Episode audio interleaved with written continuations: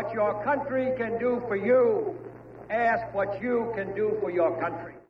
Hello, and welcome to episode 247 of Public Interest Podcast with your host, Jordan Cooper, where we interview politicians, activists, advocates, and others who seek to improve the state of the world. We're here today with Cheryl Kagan, state senator in District 17 as a Democrat representing Rockville and Gaithersburg since 2015, a former delegate from 1995 to 2003 in the Maryland House of Delegates. Cheryl is also a former, former Hill staffer and lobbyist for national gun control. Cheryl is a former executive director of the Carl M. Freeman Foundation and is the former executive director of Americans for Democratic Action Education Fund and is currently an outreach and development coordinator for Community Ministries of Rockville. We're also joined today with Agnes Saenz, the executive director of Community Ministries of Rockville and the executive director of the Mansfield Kaseman Health Clinic. She has been with this uh, Community Ministries of Rockville for 25 years, and they are currently celebrating their 50 year anniversary. Cheryl, Agnes, thank you so much for joining us today. How are you both doing? Great to be here. Thanks thank a lot, you. Jordan. Excellent. So, the first question I'd like to pose to you, Cheryl, is what are you currently doing or what have you ever done to advance the public interest and why? Oh my golly. Um, this is not a podcast that is long enough for uh, the agendas that I've undertaken. Uh, I have been called the senator for the nonprofit sector. I'm glad to be on Agnes's staff, uh, working with Community Ministries of Rockville.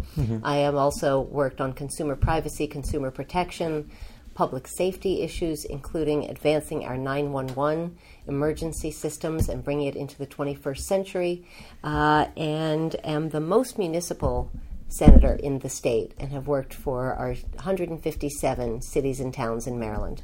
Interesting. Elaborate a little bit more for me on the most municipal senator, because obviously there are individuals representing Baltimore City, which has a population close to 650,000, which exceeds the population of Rockville or Gaithersburg. So obviously there are many senators representing Baltimore City and other areas of Maryland. Why are you associated as the most municipal senator in Maryland?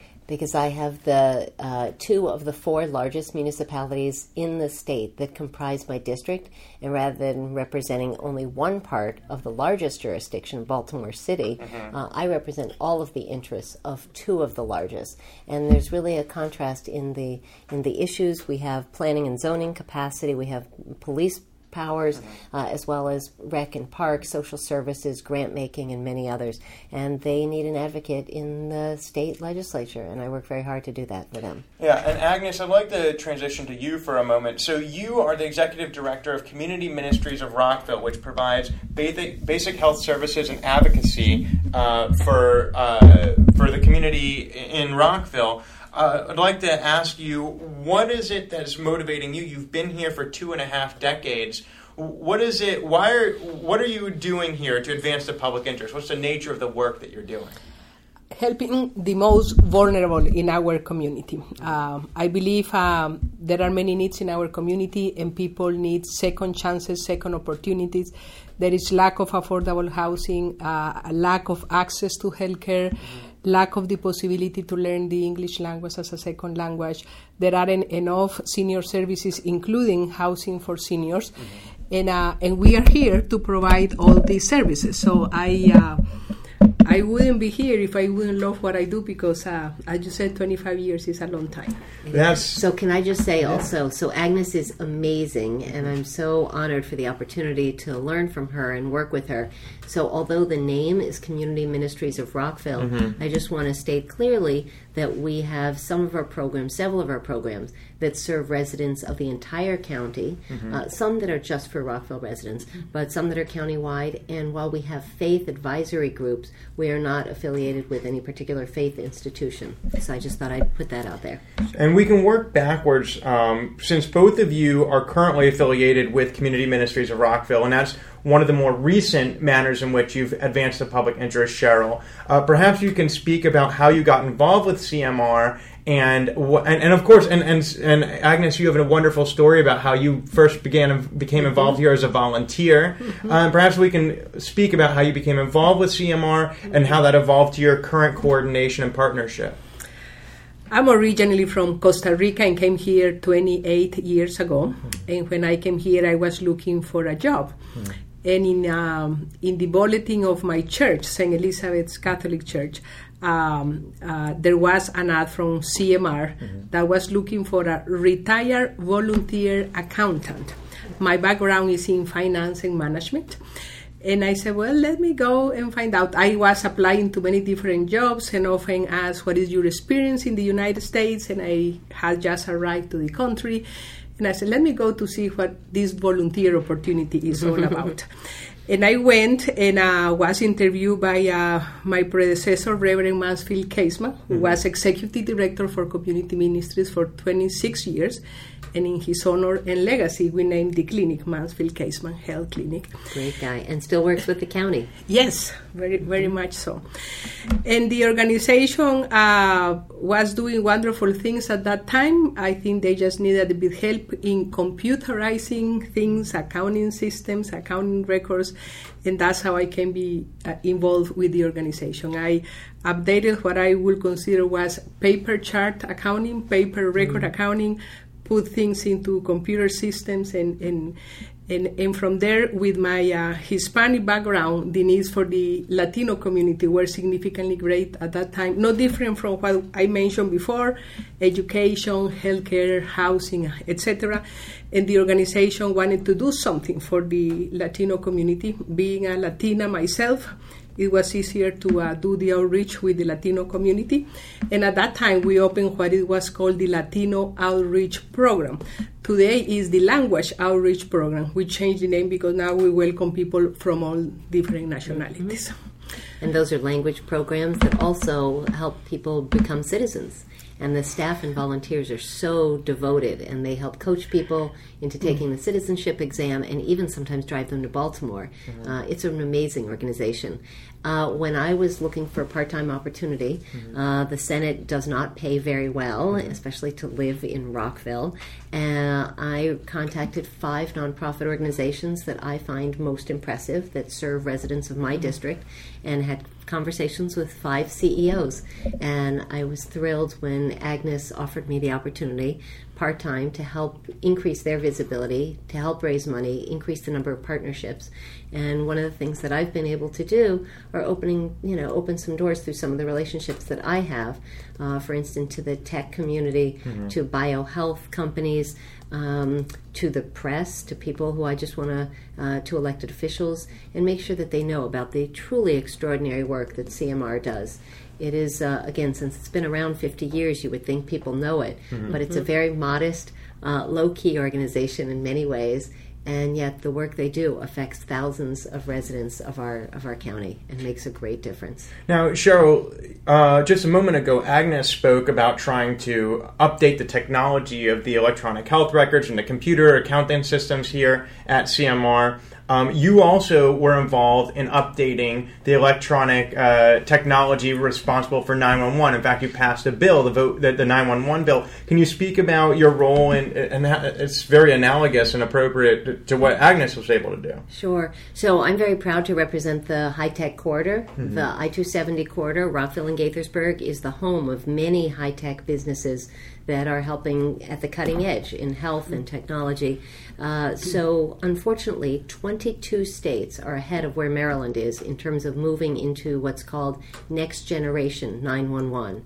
And I have had two constituents die when 911 failed.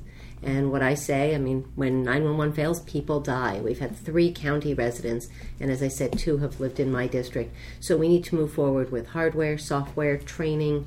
Um, there are about 20 to 25 percent of our country. People can text to 911. If you're hiding in your closet, you don't want to have to call 911 and say, hey, there's a bad guy in my house. Mm-hmm. You want to be able to text. Mm-hmm. Um, there is one county out of Maryland's 24 that currently offers text to 911, and that's Frederick County, and it's a pilot program because the Maryland College for the Deaf is, is in Frederick County. The rest of us let's just hope there's not a bad guy in the house and we're hiding in our closets. Mm-hmm. So we're continuing to work with that uh, with 24 911 center directors, with the state, with the governor, and trying to move 911 forward.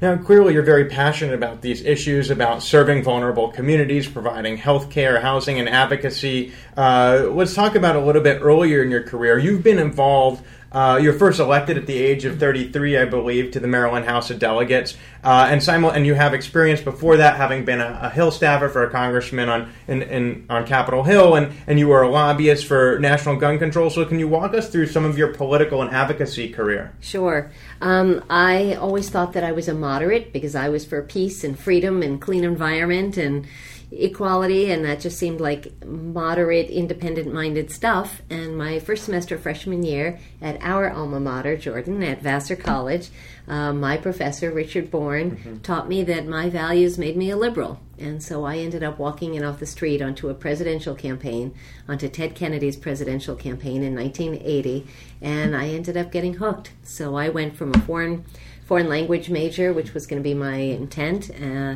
to being a poli sci major. And uh, started at the national level. As you said, I, I worked on gun control issues. I was also, I worked for women's reproductive choice at National NARAL. I uh, ran a group called Independent Action. I did a lot of national progressive policies. And then I was encouraged to run for office. Um, it was a 10 way race for three seats, two incumbents, and basically eight of us going for the third seat. And I just had to out hustle and outdoor knock and out fundraise, and we did very well. And I run ran uh, ran hard and won my first race. Uh, served eight years and then decided to get out and do something else because I think some people stay that. too long. It's a little it's a little interesting that you took a break from politics. Sometimes people get out, they'll find politics wasn't isn't right for them. But then you come back, I did. not not once, but you actually you come back uh, two times right. to run for the Senate seat yeah. where you had previously been delegate, and you didn't run for Senate straight from being delegate. Can you? What was going through your mind there? Well, I think a lot of people feel like they need a fancy title in order to make a difference. But working with groups like CMR, Community Ministries of Rockville, and other nonprofit organizations, you can have a huge impact on the community. Uh, when I left the House, I was offered the opportunity and became the first ever executive director, as you referenced, the Carl M. Freeman Foundation. Mm-hmm. I stayed for almost five years, giving out over a million dollars a year in mostly small grants to help some of these organizations continue their amazing work in healthcare, in literacy, in the arts, in the environment, uh, reaching people with just a little leg up. Um, what's not known very widely is that about 12% of Maryland's economy mm-hmm. is the nonprofit sector, and over 11% of our workforce is in the nonprofit sector, and yet it's often overlooked. So, speaking with two hats on, both as my CMR hat and my senator hat, I fear what would happen in a down economy or if government were not to provide fundamental support to the nonprofit sector. Uh, that what would happen if our health clinics closed, if our homeless shelters, our food pantries, our literacy councils all were to close up? Who would fill that role? And it would be government. There would be no other option, and the um, impact on our tax burdens would be extraordinary, which is why philanthropy, outreach, people's generosity, and giving locally mm-hmm. to local nonprofits, and not just to the very worthy national and international organizations, but they have a lot of overhead giving locally where we're helping our own communities is really important.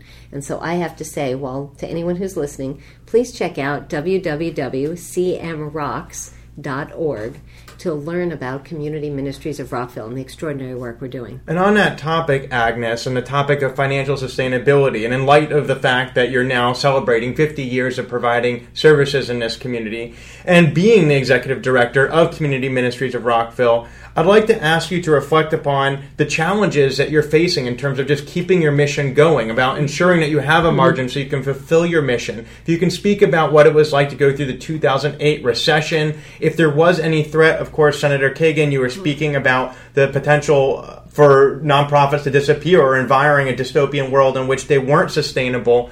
Can you speak about how realistic that threat is and what needs to happen to ensure that our vibrant nonprofit advocacy and services world is continuing to thrive in, in Maryland? Sure. I would say nonprofits uh, face an ongoing threat. Uh, some years maybe better or more difficult than others, depending on recessions and economic factors, political factors. But the fact that the need is always greater than the resources that we have is an ongoing threat. I wish the uh, the needs would decrease, but um, uh, the cost of healthcare, the cost of housing, the cost of um, education, uh, there is an ongoing factor that is always increasing the cost, and nonprofits don't always get a cost increase mm-hmm. on the funding that we have. Uh, we are grateful for the funding that we have. There is some secure and permanent funding, but there is some that rotates, like every two or three years, and the need to be always looking for new sources for new funding uh, is is an ongoing uh, battle. Absolutely. And we want to make sure that uh, we have the resources that we need to help our people. Many healthcare responsibilities are falling on safety net clinics, like the Kaseman Clinic. Uh, to give you an example, the clinic expanded to Medicaid services uh, close to a year ago, and there are many private practices that don't accept Medicaid anymore. So that responsibility is falling on the safety net clinics like us. So the demand to continue to increase our services and to expand services is there, and the resources we need to keep looking for them.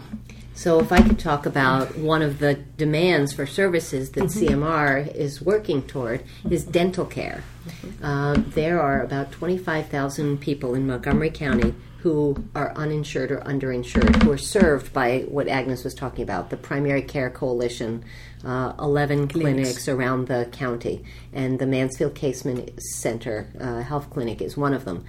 The problem exists with dental care, where we may remember not that many years ago when a young boy, Deamonte Driver, Deamonte Driver, died from a tooth, you know, problem. Being infected. Now we do so, have universal S chip, children's Medicaid insurance for dental coverage in the state of Maryland. What about the so adults? So if every adult in the county, mm-hmm. okay, went to the dentist once a year, uh-huh. and many of us, hopefully, are dental are are flossing and brushing and going twice a year. Mm-hmm. But even if every underserved Montgomery County resident were to go once a year, that would be 25,000 appointments, and yet there is only currently capacity in our county for 8 to 10,000. So the Kaseman Clinic, now with my other hat on, Senator Kagan, uh, helped get a bond bill to help expand this clinic, and we are. Uh, and we will show you after this conversation, we'll show you where the dental clinic is going. We are hoping to put in two and hopefully three dental chairs, and then continue to expand our outreach, um, have dentists and uh, dental hygienists and others available so that we can provide dental care. And just for contextual uh, information for our listeners, our bond bill is a capital bill, which means it is money appropriated by the General Assembly in order to fund construction projects. Mm-hmm. Right, long term investments. Yeah. You mentioned M-CHIPS, and that's the Maryland Children's Insurance program. Mm-hmm. And there is dental coverage for children, but not for adults. Mm-hmm. Medicare doesn't cover dental either. There are a few exceptions for adults that are covered by Medicaid and mm-hmm. Medicare, and we don't want to reach those exceptions because that is when a food problem becomes a primary care problem. Mm. If it affected your eye, if it affected your throat or something, it becomes a primary care. Then it is covered, but we don't want that type right. of coverage for dental. so, Cheryl, you were speaking about how, in your current role as outreach and development coordinator here at CMR, you are involved in fundraising to some capacity. Of Absolutely. course, as a senator, you're also involved uh, in at least voting on the budget, which must be passed every year, which includes uh, about $11 billion in appropriations for uh, the health department, uh, the greatest proportion of which that budget is composed of Medicaid dollars. So in, you're actually funding this location both through your private fundraising efforts, but also through bond bills and the state budget. Can you speak about what needs to happen in the state legislature in, in order to ensure that such organizations as Community Ministries of Rockville are able to be perpetuated and to continue to serve? Or to what extent you think that federally qualified health centers uh, need to be created, that we need to create more of these, and that they should be funded with public mm-hmm. dollars? Wow, that's a lot. I thought you were going to go in a completely different direction. I want to speak about the ethics because it sounds like I am helping fund my employer. And I just want to say, first off, the bond bill uh, and the extension predates my employment with CMR, mm-hmm. and so that was not uh, that was not affected. And this is going directly to the clinic, and my time is spent with the spent with the umbrella organization. Uh, we also, just to cover CMR and me, I got an ethics opinion to make sure that there was no conflict of interest. It is disclosed, and I would no longer, while I'm in CMR's employ, be able to sponsor. You'd any, recuse yourself. I would recuse myself, and I would have to get an opinion. I would have to fill out forms and all that. So I just want to make sure that anyone listening is not at all worried that I'm somehow sort of supporting myself. I do want to talk for a second about, and I'm going to let Agnes talk about the second part of your question, but. Um, uh, CMR is growing and unfortunately agnes often talks about how it's almost unfortunate that we are celebrating our 50th anniversary and that we have not been able to address and resolve all of our needs. The fact that we have two houses that we operate for the formerly homeless the fact that there is still an unmet need for language programs and outreach programs and we also provide child care and uh, so that people just have one less burden um, or one less barrier. They can go to language classes and, and have their kids taken care of. Um, that we have um, emergency assistance if someone is threatened with eviction or having their utilities cut off. Um, and uh, senior citizens who want to age in place um, have regular visitors and contact and some minor home repairs all of those things um, are make a huge difference in people's lives. And uh, and the clinic is growing. We had uh, about 4000 appointments last year. Mm-hmm. and the demand is is only growing. Congress and the state has to be aware that when they make policy mm-hmm. it's not a hypothetical. It's not just budget numbers. These are people's lives. They affect family health. And without language skills without safe housing without good health they can't get good jobs. They can't support their family. And they're not going to be able to be successful and be productive members of our community. Before we shift over to you, Agnes, just to follow up for a moment, Cheryl, uh, you did serve in the Maryland General Assembly under Democratic and now Republican governors. Uh, we had Schaefer and Glendening, and now Hogan, where you're an elected official. Do you know? And, and of course, Hogan got elected on a platform of fiscal responsibility and, and less taxes and less spending. Do you find it more difficult to sustain nonprofit organizations in the state budget under a Republican governor than under the two previous Democratic governors that you that you operated in Annapolis with? So I served my time in the House was with eight years of Glendening, and now I am with with Governor Hogan. Mm-hmm. Uh, as I told him when he was first elected, uh, he and I get along just fine. Uh, I made clear that he was not the governor that I had hoped to work with, and uh, for four or God forbid eight years mm-hmm. is what I said, and we both chuckled. Um, but that when I can find common ground, that I seek to do so. Mm-hmm. And I think there's a lot that all Marylanders can agree on. The question is how to pay for it, how to fund it, and what the priorities are. So we all want good schools. I'm for supporting our public schools. He's for giving money to our private schools. We disagree. I work hard, and, and I think there should be accountability on our on our private schools and parochial schools that get state money. But for nonprofits in particular, for no non- greater difficulty. Nonprofits in particular, there's the question of the budgets, and that's where everything comes out. I think the fact that we have a Democratic legislature mm-hmm. uh, and a history of supporting the nonprofit sector, there's that's an important uh, precedent. The question is if this governor were to win a second term, if this president were to make drastic slashing cuts in workforce, uh, federal workforce, which Maryland is reliant on. We have a lot of people who pay their taxes and uh, and live in Maryland and, and they thrive because they're federal employees or contractors. Uh, we could have a very different reality and we could have faced some real economic challenges at the state level based on federal policies.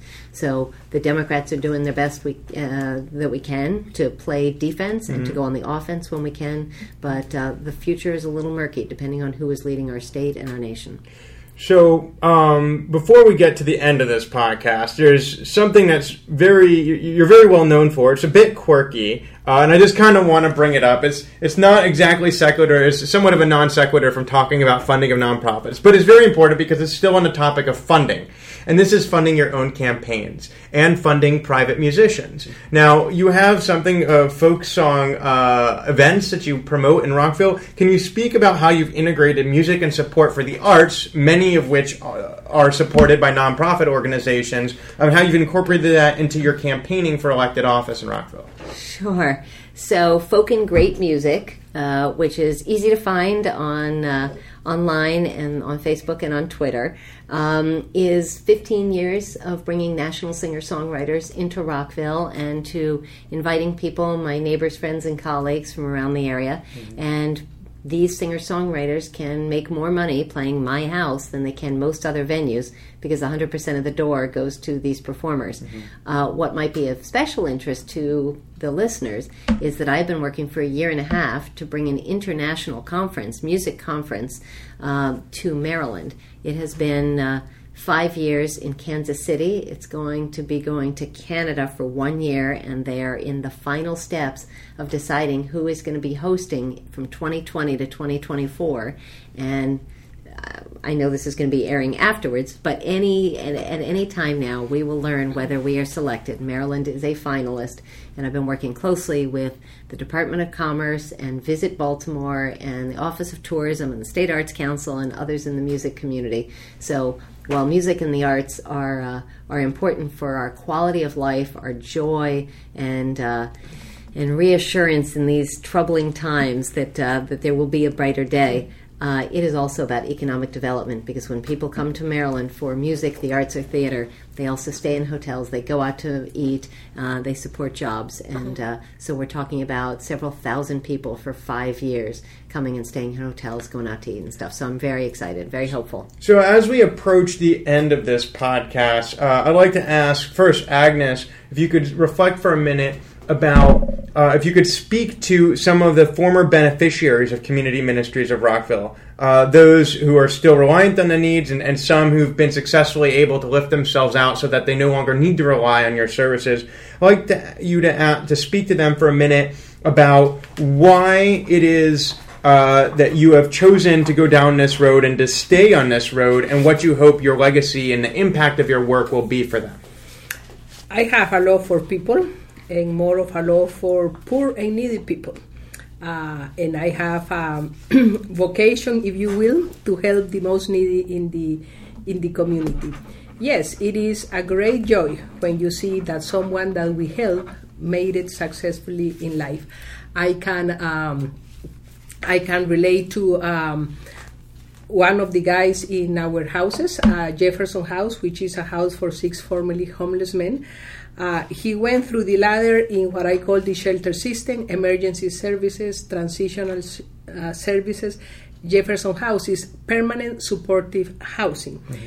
If you need, you can stay there for the rest of your life. But we encourage people to uh, to move when they reach both financial and emotional stability. Can remember one of our guys who was there, and after five years, he was able to uh, to, to secure his own place.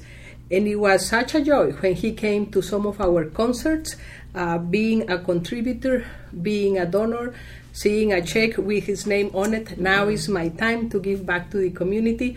I'm doing great. I have um, secure employment. I continue to have my house. I'm sober. So I ran by his sister not too long ago. He said, uh, um, he's doing well. He remembers you, and uh, and because of you, is that he has now this type of life. So what things, a beautiful story. Th- things like that is that make our job more joyful and beautiful. Now, Cheryl, I see you nodding and smiling. I'd like to pose a similar question to you. Just wrapping up this episode about your time. I mean, such a diverse array of experiences uh, and, and, and, and service experiences. Could you speak about what's driven you? I mean, you've jumped firearm regulation to gr- making grants to running for office, be working for other politicians, working at a federally qualified health center. You know, I guess in your mind, what is it all about? What is it that motivates you? Having folk promoting folk music, it's just so diverse. It's very eclectic, actually, reminiscent of Vassar College and the go. liberal arts education.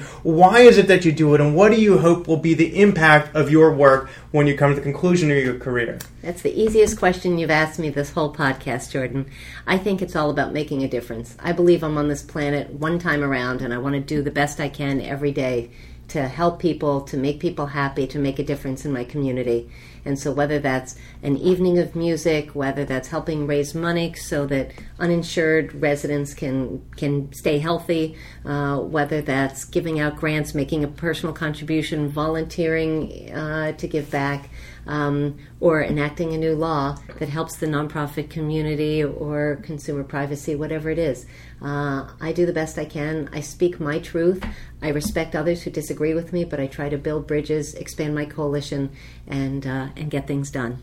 And that has been uh, Cheryl Kagan, Senator representing Rockville and Gaithersburg, Maryland, a former delegate, a Hill staffer, a lobbyist for gun control, uh, former executive director of the Carl M. Freeman Foundation, of the Americans for Democratic Action Education Fund, and currently with Community Ministries of Rockville, and Agnes uh, Saenz, the executive director of Community Ministries of Rockville and they both speak about making a difference. In fact, Cheryl spe- specifically demonstrates with, with her life and has called out uh, over the course of this podcast about the importance of making a difference with or without a title. That you can make change throughout many sectors of society without necessarily needing to be in elected office. She has demonstrated that by bouncing back and forth into political realms, into nonprofit realms, and showing that forging partnerships and emphasizing the importance of strengthening community bonds, building upon relationships uh, in order to provide greater resources for those who really need resources and protecting and helping those who are most vulnerable